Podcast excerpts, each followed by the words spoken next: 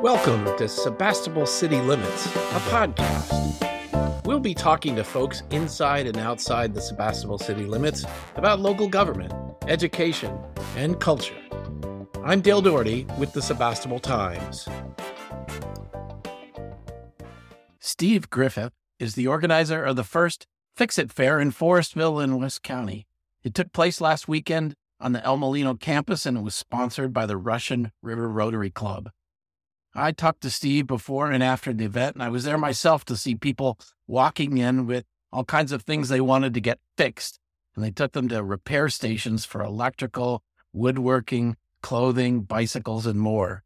A lot of people had lamps that needed fixing. Moved to Forestville 10 years ago, coinciding with my retirement as an elementary school teacher in Daly City. We moved up here from San Francisco because my wife wanted to garden and farm, which she does in a mighty way and grows half the food we eat.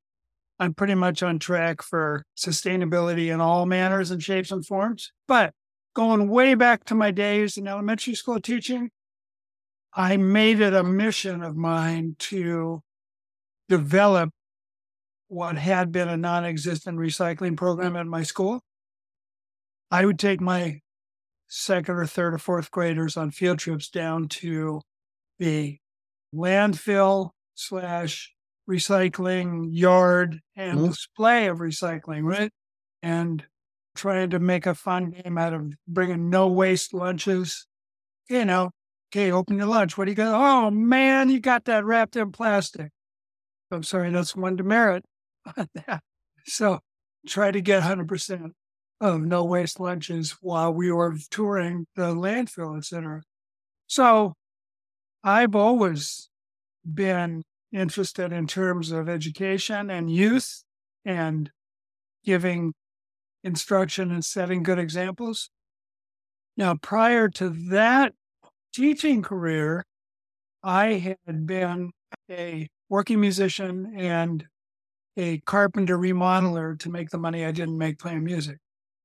I was always trending towards rehabbing and restoring and fixing buildings, remodeling, never knew, just was not interested. I took it to the point of actually buying a house at the Caltrans auction and moving it across town up in Eureka, California, and reestablishing it on a new lot, a Queen Anne Victorian. We paid $250 for it, but we had to move it and put it on a new lot. My friend and I worked on that house, learning a lot along the way for about, a year and a half. Took us a long time. Then we sold it. So then I had some money in my pocket to move to San Francisco and not have to scuffle so much. And lo and behold, within a year of moving to San Francisco, I found another house that was a prime candidate for being moved because it was obviously slated for demolition. So I've always been interested in fix, don't mix it. I wanted to know where the idea of a Fix-It Fair came from. I saw other events like Zero Waste Sonoma, and a woman named Portia Sinnett collaborated on a Fix-It Day in Santa Rosa about a year ago. Sharpening service, clothes repair, bicycle repair and maintenance. Those were the three biggies that they had. And they had the bookmobile and a little clothing swap. Right. People could bring what they didn't want and take what they do want. Tech Taylor sponsored the event in their parking lot. He's a very interesting guy. He's made a career out of repurposing and refashioning vinyl into gym bags and wallets and purses. But what I love about him is that he takes decommissioned fire hose from Cal Fire. So you buy a belt made out of the hose that was used to fight the Tubbs fire. You got the idea that West County needed some event like this. I originally approached Russian River Rotary, who was sponsoring this event. Their president came with me to that Fix-It Day to see it. She was impressed and thought, this is something our club could do. How do you describe this, and who are you trying to get to come out? everybody that has that thing in their house, in their yard, that they intend to get around to fixing, but they can't quite bring themselves to throw it out yet. So that's those people. For me, and most people that might not view it this way on the surface, but it serves the purpose of keeping the working with hand tools alive. The people that I'm trying to engage is anyone who, in the back of their mind, goes, yeah, somebody is still doing that by hand.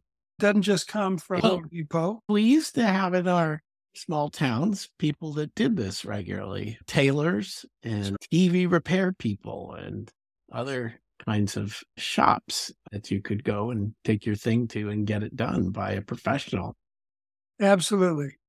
So in the absence of that being as prominent or easy to find now, I got to tell you that I searched high and low and I made a bunch of inquiries to a bunch of places. I could not find a leather repair person. This is a skill set that's gone missing.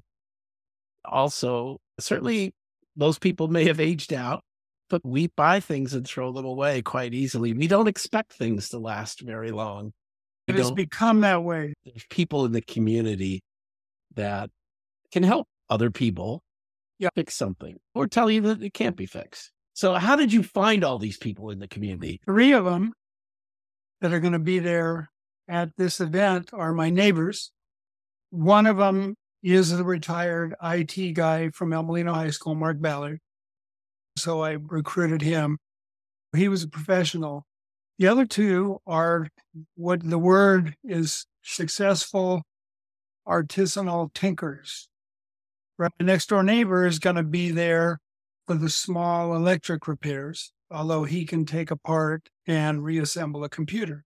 He also installed his own on-demand hot water heater and so forth. The guy that is one of the two woodworkers at the wood repair station is another neighbor who makes his living mostly doing woodwork and a little side of concrete. If you saw the hobby horse he built out of layers of laminated wood for his granddaughter, you'd weep. It's just, wow. Labor of love is capital L in that case. So there's Hillel Povner, who I immediately made a connection with the first time we met. He's helped me with some woodwork that I'm not good at. So I recruited him, and he was right from the get-go. Oh, I'm in 100%. I started with people that I know and that I trust. One of the metal repair guys is my daughter's classmate from El Molino High School, who's now 25 and a very accomplished metal worker, whether it's brazing or bronzing or soldering or welding. The other metal worker could just as well be on the woodworker side. He's a contractor that helped me build my room addition, and we've bonded over the years. Others came from Portia Sano, recommending names. And if they couldn't do it, I asked them who else they could recommend. I'm pretty fearless at asking for things. To be a good teacher, you better not be shy. Likewise, Sloan Pagal with Zero Waste Sonoma. It's just like the ripples of my inquiries. I just had to keep throwing the stone in the water. Like Antiques Roadshow, but bring something that you want to have looked at. And say, you need to go talk to the metal guy. You know, or that's an electrical problem. Go over there. That's right. It could be a vacuum. It could be a musical amp, table fan, lamps. Lots of lamps. This is probably a great place to just watch other people do this and learn from them and maybe even get a chance to do some of it yourself. Someone will be there with their lamp and then they'll go, I could have bought that patio chair or that sculpture that the wing of the dove fell off. I could have brought that. I really wanted a wide spectrum of the crafts and arts of skilled repair people, up to and including the tech issues. So I'm hoping that I get to be like sort of a proud ringmaster. This is at El Molino. That's a second major part. Oh, yeah. let's remind West County what a cool jewel of a school facility we still have here that is being criminally underused. Let me share an anecdote with you. Sure. My daughter, 25, pretty powerful person. We moved up here when she was transitioning from middle school to high school. We chose to buy and relocate very much with an eye towards really appreciating El Molino and the principal, Doria Chambetta, and the dance program. Part of why she's a powerful person is she was empowered by some really wonderful mentors who were not just dancers, but, you know, personalities. She starts going to Elmo, and at first she's a little dismissive of the Hicks, really. But in the end, if you talk to her now, just the other night, she was talking about, listen, I got to tell you boys that for dating material, you got to know how to do shit. Up here, the boys know how to do shit, whether it's hooking up the trailer to the hitch or fixing the flat tire, stereotypical, right? She really came to a broader appreciation. She thought she was pretty hot stuff in San Francisco, and she was, right? She ended up being student body president at Elmo, besides being the rally commissioner and the dance captain. And then just to be on a team in her senior year with a complete full program of AP classes, she decided she was going to be on the swim team for a semester, which meant getting up at 5:30 to go to the Ives pool. Elmo provided all that. Elmo was small school culture, big school opportunities. Okay? So now my daughter graduated with honors from Cal Berkeley. May 6th, she starts at Six Rivers National Forest Fire Crew, a certified wildland firefighter. She discovered, in the course of something else, this interest in reducing, in her case, it was doing GIS mapping of fuel loads for Sonoma County residents with property owners with 3 acres or more. And she discovered indigenous practices and the folly of suppression of fire at all costs. So she's putting her boots where her mind is. It's really something. The Fix-It Fair took place at El Molino on April 29th. A week after, I talked to Steve again. How did you think it went? I was pretty pleased with the turnout, both on the fixer side, the volunteer side, the community group side, and, thank goodness, the attendant public side. Good. I think there's lots of improvements or things that can be done for a repeat performance that would boost the entire proceedings, starting with trying not to conflict, not scheduling going head-to-head with A, prom night, and B, the Apple Blossom Fair. Those were two biggies. We have so many events that there are conflicts. 2 years ago, we didn't have any events at all. It's a lovely area to live in with those kinds of events happening. Yeah. So I saw a lot of lamps. A lot of people walking in with different lamps, as you suggested. Did you see anything really unusual that was getting repaired? Let's see. There was a memorable interchange with a gentleman who had a collapsible tent that he and the woodworkers and the metalworkers could not help, in the end, get it either unfolded into its proper form or refolded into what it was supposed to be. There was a lot of items that were not in your standard categories. But I did enjoy seeing the lamps being walked across the site. I enjoyed seeing bicycles being wheeled in. Somebody had what looked like a big brass urn. My own watering can proved to be unweldable.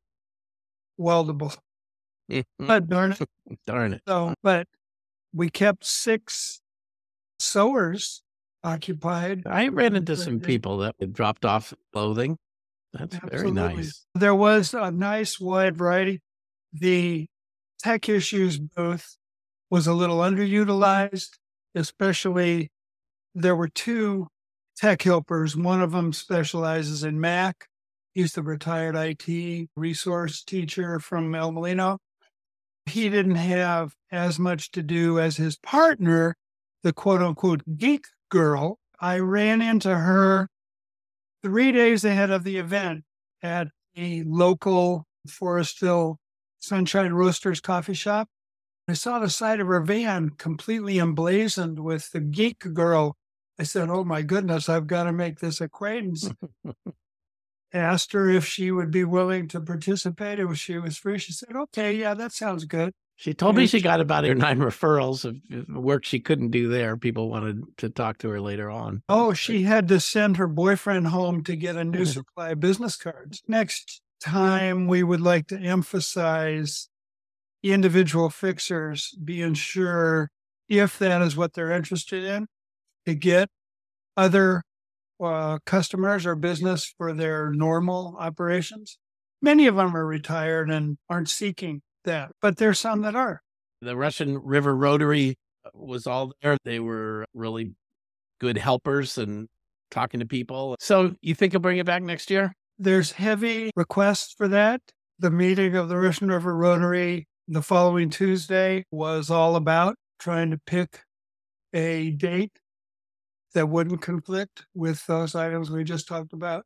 Thank goodness the wheel is invented and can be rolled much more easily next time. It was a lot of hours to corral and enlist and recruit and arrange all those. We had, I just sent the note to my son, I added up, we had 24 different fixers spread out between 9 booths, about an equal number of volunteers, including the Rotary, and about 30 or more people at the information booths of the community groups.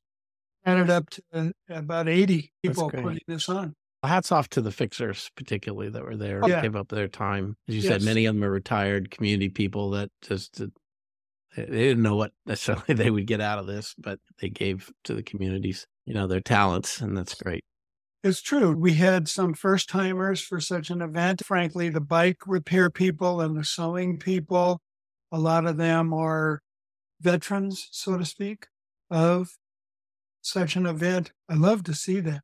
I'll tell you something that I pitched to the Rotary, and that is, why not go ahead and have a more hyper-local Fix-It Fair in Guerneville?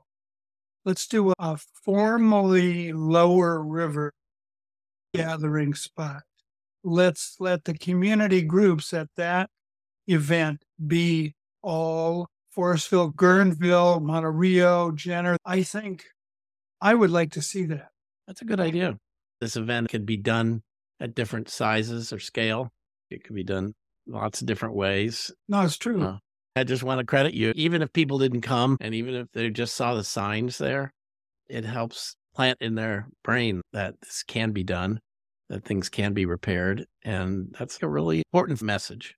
I agree. It needs to be a widespread message, something that people see around more than just once. Yeah, absolutely. Yeah. You know that Zero Waste Sonoma and Portia Sinnett, are planning one in July, I believe, in Santa Rosa, maybe.